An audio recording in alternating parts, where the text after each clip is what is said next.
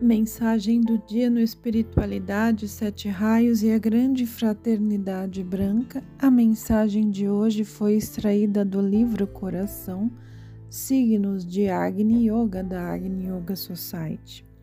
A angústia é um reflexo do Armagedon. A força da colisão não pode deixar de oprimir o coração. Olhai em torno de vós. Existe algum regozijo? Pode-se mesmo notar como os sorrisos tornaram-se cada vez mais raros. Não vos surpreendais, pois até as mentes ignorantes sentem a opressão, embora desconheçam sua causa grave. Muitos negarão com palavras, contudo sentirão o peso no coração. O refinamento do coração permite muitas manifestações sutis, como, por exemplo, o toque de uma mão do corpo sutil e também muitas prevenções contra as dores.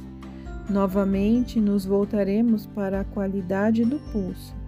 Muitas vezes e sob vários ângulos será necessário mostrar este evidente testemunho da afirmação do coração, não tanto a frequência da pulsação quanto a observação de sua qualidade.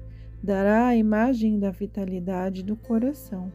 Até chegar a fotografar as auras, pode-se começar, já agora, a observar o pulso, não durante uma enfermidade, mas quando há boa saúde, anotando quais são os sentimentos que afetam as mudanças do pulso e de que maneira. Se a aura testemunha a doença, então a qualidade do pulso oferece a escala inteira das reações. Mas, para a maioria, a aura é algo transcendental, enquanto que o pulso representa um fenômeno puramente físico. Entretanto, com que solicitude e cautela se há de compreender o estudo do pulso? Os médicos contemporâneos quase nunca tomam nota da qualidade do pulso, mas de uma vez voltaremos ao estudo do pulso quando pensarmos acerca das vibrações. Como o propósito de curar pelas vibrações, a qualidade do pulso é uma condição indispensável. Do contrário, sobre que se poderá basear a aplicação de várias vibrações? Vós mesmos já sabeis o quanto as vibrações são diferentes e que efeitos elas produzem. Não é exagero dizer que o coração sobrevive a muitos perigos apenas mediante vibrações. Assim, pois, um dia falaremos da energia psíquica que cura o coração, mas no dia seguinte recordaremos as manifestações físicas, as quais, é de crer, estão ao alcance de todos.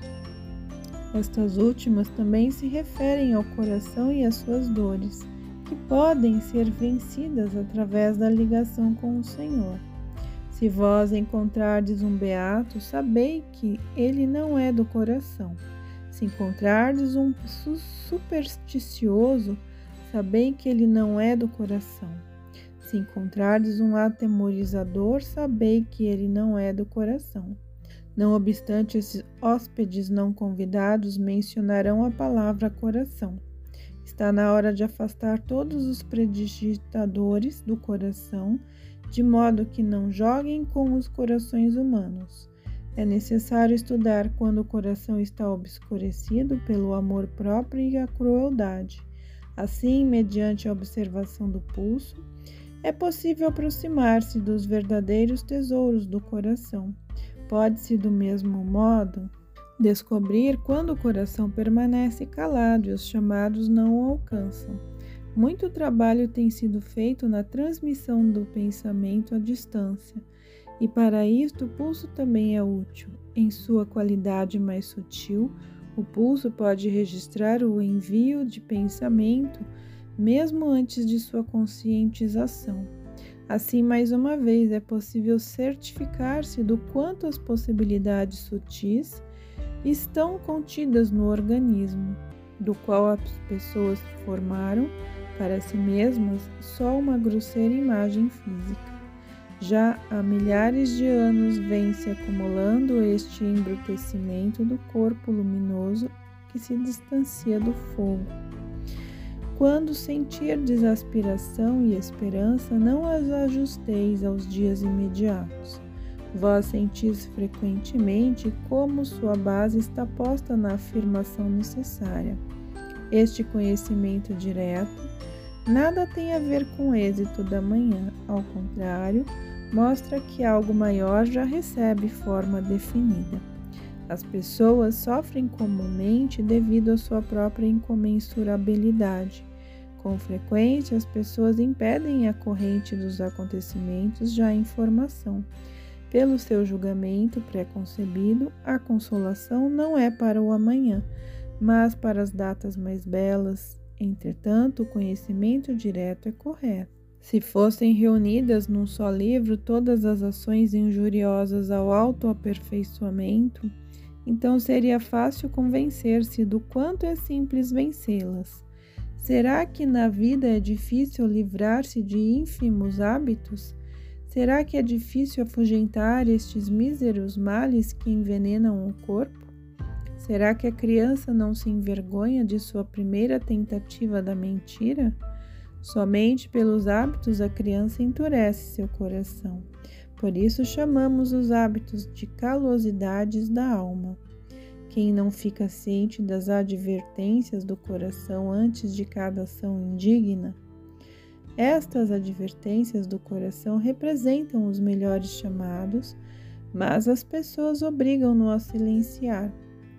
Este é um grande crime. É como romper um cabo que traz salvação ao próximo.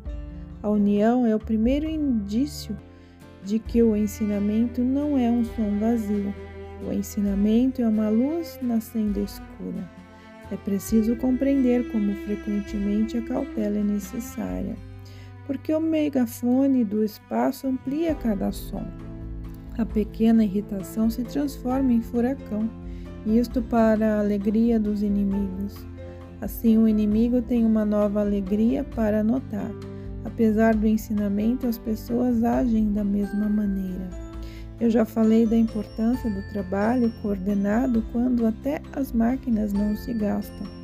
Pode-se imaginar a energia benéfica emitida pelo trabalho unificado. Pode-se fazer surpreendentes observações reunindo em grupos as consciências coordenadas. Os governos deveriam considerar tais classificações de trabalho de acordo com a consciência. Tal subdivisão poderia criar a melhor página da economia política, portanto, em vez de imitações de dogmas antiquados, deve-se aproximar-se da essência da ação.